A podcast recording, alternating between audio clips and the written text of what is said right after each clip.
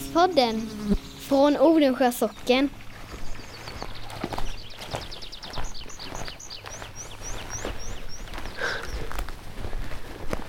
På väg till Svens udd. Ett av de finaste passen jag vet om här i Odensjö jaktvårdsförenings marker. Var är vi någonstans i världen? Vi är i Ryssmosse. Eh, halvvägs upp mot Torsborg. Mellan Odensjövägen och Torsborg. Så kommer vi ut i Svensudd och då ser man Vredsidan och gravfältet. kan man ana rätt över skogen här. Ja, vi kommer fram strax. Fantastisk luft idag. Det är underbart alltså. I Hembygdspodden idag så är vi på väg ut till ett av Odensjös allra naturskönaste jaktpass tillsammans med Mikael Eriksson i Rösudd. Vi fortsätter prata jakt och lite senare ska vi också prata om jaktåret i Odensjö. Men häng med! Ut i mosskanten. Det är väldigt vackert, några få stora tallar som står på ett näs som går ut i, i mossen. Den heter Ry- Ryds mosse. Mm. Så här slutar Odensjömarkerna mitt ute i mossen och sen är det Vret den sidan. Så rätt över där är Luddes fastighet Forsberg som vi säger. Så är lövträden där uppe, det är Forsbergs. Och gravfältet på Sjöholms ligger där uppe.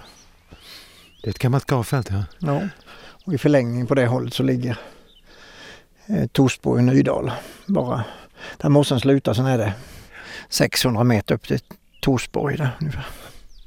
Men göken hörde jag också. Ja, göken hörde vi innan i Västbergs lagg. Västbergs affär ligger ju ner där vid den, i anslutning till den gamla landsvägen. Då har du hört vad det var för eh, julskyltning där förr i Västbergs affär på 40-talet brukade min pappa berätta om. Det var två korslagda lutfiskar och två stearinljus under. Det var hans julskyltning. Av det enklare slaget. Ska vi ta oss ut här på mossen. Det är lite blött men det ska gå. Vi hoppar på tuvorna. Här ligger en steg. Ska vi upp i tornet här som står precis i mosskanten. Det finns en liten sittbräda nu. Det är drömmen att sitta här när man jagar och även som naturupplevare i vanliga fall en tidig vårmorgon. Gå hit och lyssna på göken eller, eller i oktober månad när man drar det här passet när man jagar. Även om inte man får se en älg så ser man alltid ja, en skogsfågel, orre eller tjäder eller rådjur. Eller. Det är riktigt fint. Mycket liv i en mosse alltså. Ja, mer än man kan tro. För ögat så kan det se väldigt tomt och sterilt men sitter vi här nu en kvart så tror jag snart att vi kommer att få se både fågel och djur. Det är jag ganska säker på. Där är det översta tornet där. Jag ser det. Där borta ligger torn också. Där borta på det hållet så ser vi tornet vid Gubbasten. Hur länge brukar du sitta här då, ungefär? Ja, när vi jagar älg så brukar det vara ett par timmar högst. Oftast driver man då uppifrån Vretanäs och så driver man ner och ut i mossen hit. Och det brukar ta ett par timmar. Så ja, två timmar brukar det ta innan drevet är färdigt. Sen kan det vara att man sitter med och jagar Odenskänga också. Det är ungefär lika lång tid. Kanske lite kortare tid. En och en halv kanske. Men det är, ja, det är en väldigt fin naturupplevelse att sitta här. Så stilla. Ja, väldigt. Och det syns nästan viltstigar ute i mossen här med där viltet brukar komma. Varför rör sig viltet mycket här då? Är det... Det är väl för att byta eh, landområde. Om de står inne på Vretasidan så ska de över mossen här och in i Odenskänga. Mm. De har, sär- har särskilda stråk. Har du skjutit något här? Eh, Ja, det har jag faktiskt inte någon älg men jag sköt tre grisar för några år sedan. Mm. Som kom inifrån Vretasidan. Tre vildsvin alltså, Ja. kanske man ska tillägga. Inte grannens gris. Det är fantastiskt vackert. I det jacket där borta så ser du till vänster om den stora tallen där. Så ser man gamla ledningen gick ju upp mellan Odensjövägen upp till Torsborg där. Mm. Man kan riktigt se spåren i mossen av, av att någon har tagit sig fram här. Ja.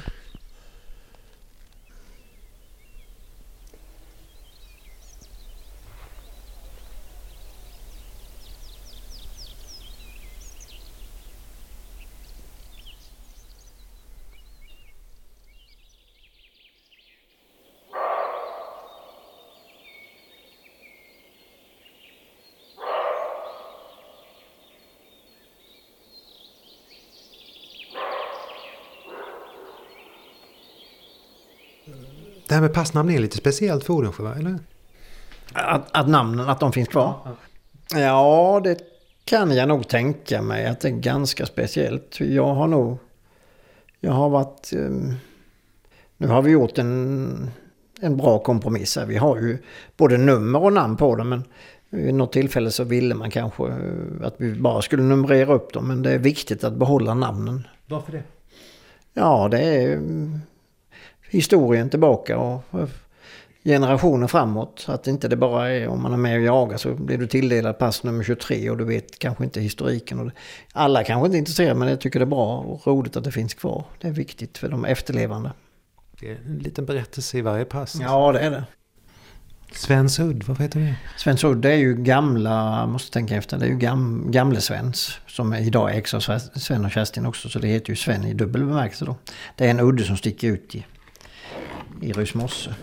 Det är ett legendariskt pass också. Man ser nästan en kilometer åt varje håll. Väldigt fin naturupplevelse att se. Man ser alltid någon, något djur. Det kan finnas orrar eller tjädrar som flyger i mossen. Då. Man ser alltid något där. Så det är drömmen att få sitta i Svensudd, tycker jag då. Det är nog det, ja, nästan ett av de finaste passen. Och stora tornet här i Götabo Mar är också ett jättefint trevligt pass och då ser man ju en och en halv kilometer söderut nästan. Det är de här passen vid myrarna då alltså? Ja. ja. Eller mossarna? Ja.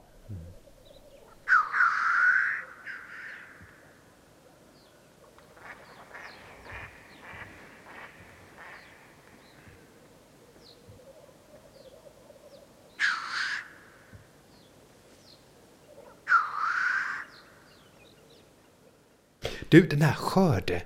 Såmaskinen. Berätta om såmaskinen. Såmaskinen finns i Götabo. Eller fanns i Götabo eller i Hyltan. På Jonas Rudéns mark eller på Sven och Eriks fastighet som det var innan. Det, står en, eh, det stod en såmaskin på en liten åkerlapp söder om de stora åkrarna i Götabo. Och där hade vi ett pass. Och den är väl borta och nerrostad sedan 35-40 år tror jag. Men det heter fortfarande såmaskinen. Det är precis söder om de stora åkrarna i Göteborg. Vems maskin var det egentligen från början? Det var Svens. Sven var ju han som drev jordbruket i Göteborg. En av de tre syskon som bodde på den fastigheten. Det var ju Sven, Erik och Siri. Konstigt nog var de inte någon av dem jägare. Men eh, vi har ju ändå alltid haft förmånen att jaga på den fastigheten. Och Erik var den kände cykel-Erik ja, som hade cykelbutik. Cykel och, och radio och tv. Handlaren i, i Lidult. Cykel-Erik ja. Han är omgärd av så många historier den mannen. det finns ganska många historier om honom ja. Men de jagade inte själva någon av dem? Nej. Alltså. Deras pappa hette Adolf Eriksson. Och de var tre bröder som var födda på det stället. Det var Aron, eller det var Adolf Eriksson, Aron Evald och min farfar Janne Eriksson. Mm. Fast i ordning så var det Adolf, Janne och Aron Evald. Och eh, det var egentligen bara min farfar som jagade på den fastigheten. Sen flyttade min farfar till detta stället här i Rösel 1910. Mm. Där är en historia om jakt. När min farfar fortfarande bodde kvar på, i Götabo som vi oftast säger. Och på tal om skogsfågel så är ju detta på tidigt 1900-tal. Då det också fanns ganska mycket skogsfågel. Då var han neråt nämnda Almatorpet som tillhör den fastigheten fortfarande. På kvällen när orrarna tog nattkvist. Och likadant som vanlig hönsfågel så hoppar de upp och sätter sig på pinnar. Men i detta fall så tog de nattkvist i träden nere vid Almatorpet. Och han låg där nere på kvällen och lyssnade till att det var nio orrar som tog nattkvist. Han gick hem när det var mörkt och hämtade ett kärblås. Och tog sin bössa med sig. Och sköt sju av dem. Man hade räknat till nio för de satt precis paralyserade som vanliga hönsfågel också gör. Hade räknat till att det var nio som tog nattkvist. Han gick hem och väckte upp drängen i Götebo. Och det var Johan Larsson. Som bodde där Eva Axelsson och Thomas Karlsson bor idag. Stig upp pojk, du ska hjälpa mig. Han följde med ner till Almatorpet igen och lyste och de hittade de två sista orrarna med. Och min farfar sköt de två också. På morgonen så hade han tagit alla i en jutesäck, cyklade till Åsen, skickade dem på järnväg till en restaurang i Halmstad. Det var också på tal om att överleva och skaffa sig mat och kanske pengar i detta fallet. Tidigt 1900-tal. Det var, det, det var jakt på riktigt, det var, det var viktigt alltså? Det var riktigt viktigt. Och eh, han var väl intresserad av djur och natur och lyssnade då. Så de, de slog på i träden. Och det var nere vid Almatorpet som ligger mm. i kanten ner mot Göteborg på mm. Göteborgs marker. Då.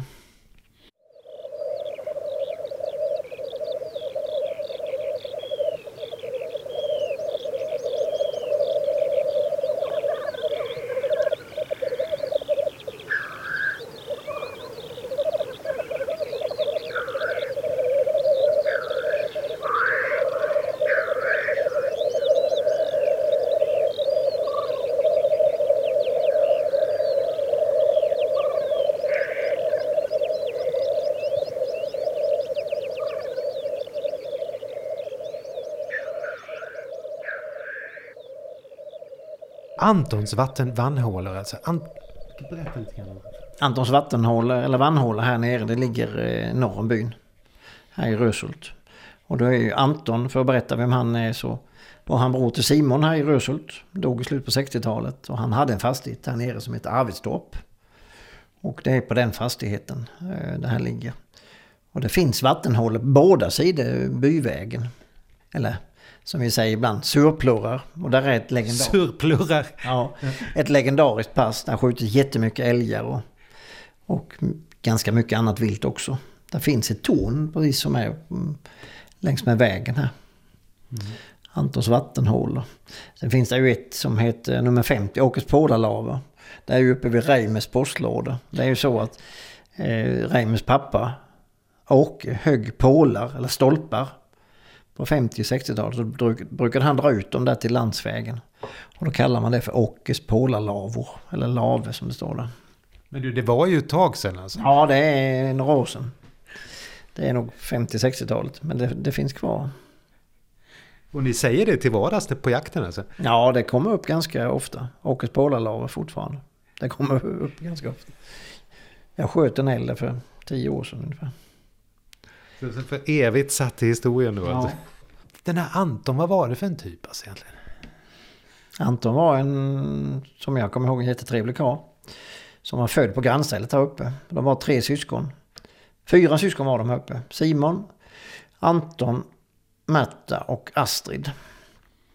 Och eh, när Simon gifte sig i början, mitten på 60-talet då, då hade Anton köpt eh, ett ställe som heter Arvidstorp här nere kille som jag fått berättat som hjälpte Simon ganska mycket med sitt jordbruk och även hade väl djur här nere. Och alla handa sysslor som fanns på gården, både med skog och jordbruk. Han dog i slutet på 60-talet, tror han dog 68 någonting.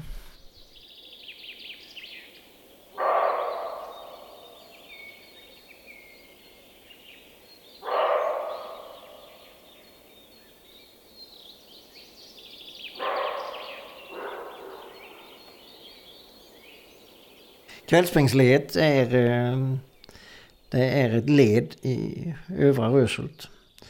Som är på min fastighet. Och eh, det är ett led där man öppnade och stängde. Dels för landsvägen förr här men även när man gick och hade korna på, på sommarbete. Så när man tog hem dem för mjölkning på kvällen så Då stängde man och öppnade det här ledet och det kallas för på Småland Kvejspringsledet.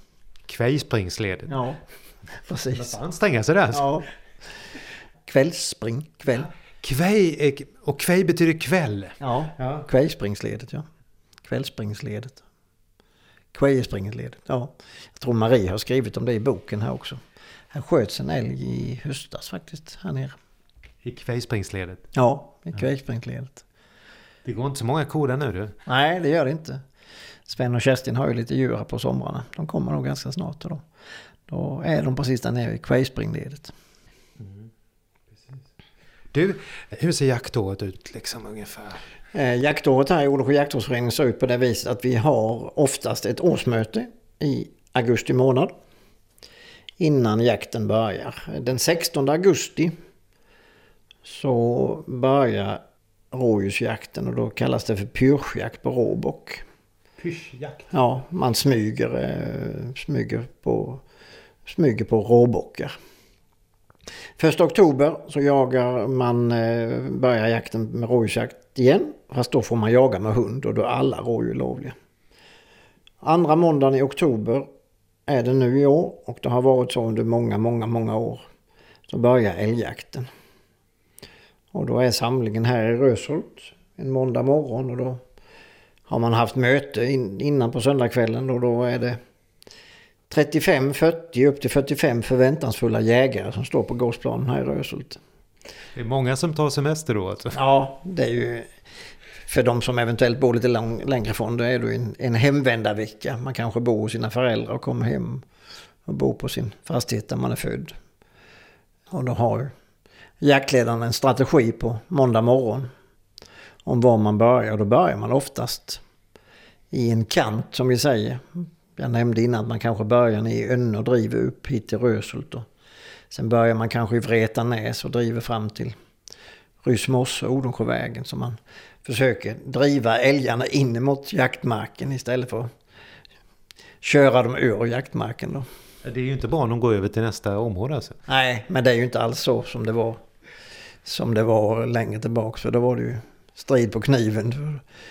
Ehm, en händelse som det berättas om ganska mycket är att uppe i Vretanäs där finns en ö utanför som heter Ingelsö.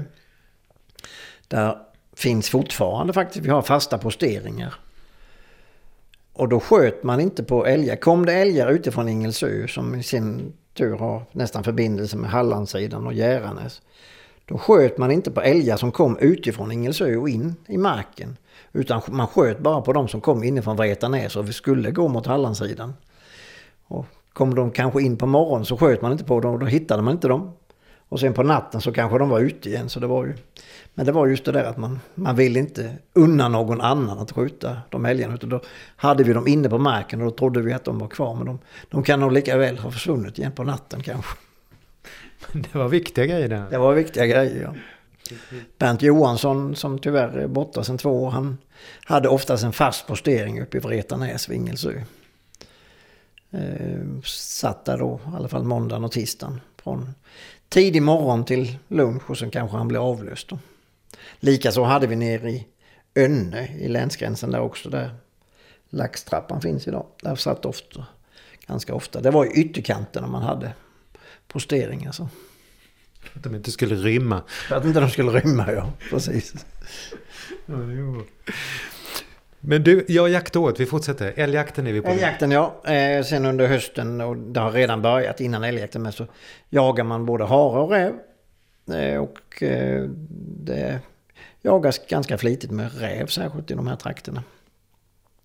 Haren som hade, var väldigt viktig när jaktvårdsföreningen bi- bildades har väl fått mindre utrymme nu. Dels för att inte man har de hundarna som är de allra lämpligaste kanske här i trakten. Men vi brukar ha någon harjakt, i alla fall här i Röshult. Och de har alltid en trevlig harjakt i Odenå på nyårsafton.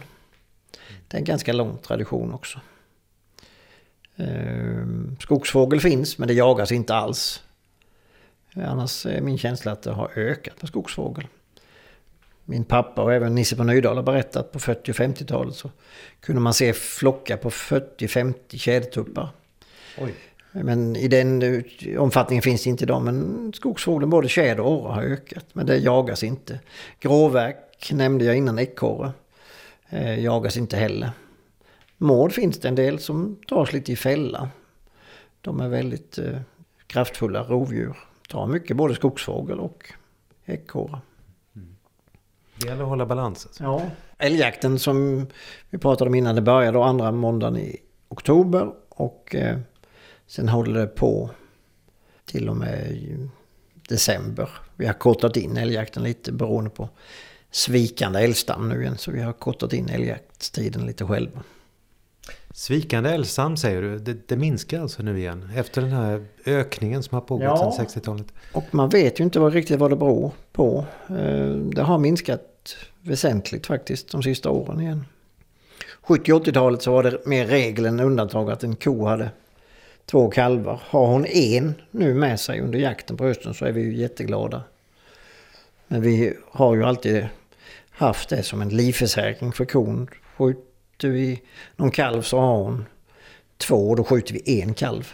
Har hon en kalv så skjuter vi oftast inte då för då kanske hon kommer i pass i nästa, hos nästa skytt och då kan hon bli skjuten där som ett ensamt hondjur. Då. Mm. Så vi har haft en bra struktur tycker jag alltid här i Odensjö. Att skjuta mer kalv och kanske mer tjur och vara försiktiga med hondjuren. Men du, vad beror det här på då? Att, att älgstammen minskar helt plötsligt igen då? Det är ingen som har riktigt fått ordning på det. Det forskas mycket på det och men forskarna och SVA och Jägarförbundet har forskat mycket på det och tittat men man har inte kommit fram till något riktigt bra svar. En gåta? Ja.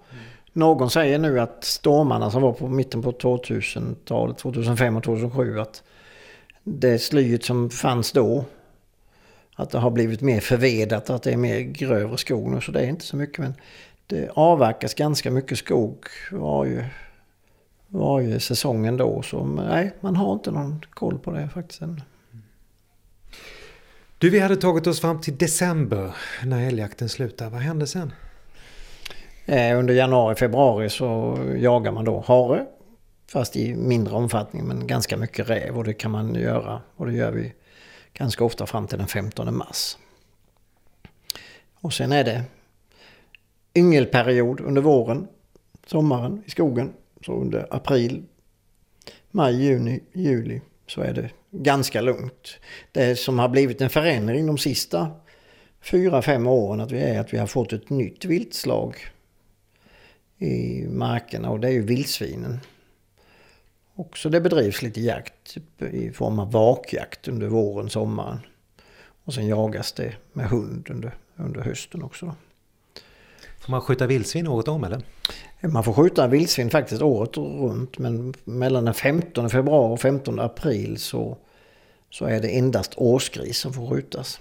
För då eh, lägger suggan sina nya kultingar och då får man skjuta små grisar som är kanske upp till 25-30 kilo som kallas för årsgrisar. Är man säker på det så kan man skjuta en sån gris annars ska man låta det vara.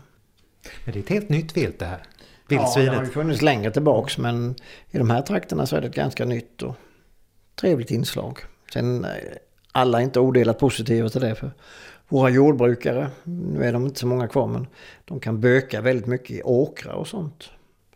Mm. Men vi har nog lyckats ändå hålla nere vildsvinsstammen ganska väl. Så i de här trakterna så är det inte så mycket skador på jordbruket. Och i skogsbruket vill jag nog påstå att det är positivt faktiskt för de bökar och då kommer det upp nya plantor och sånt självföryngrat.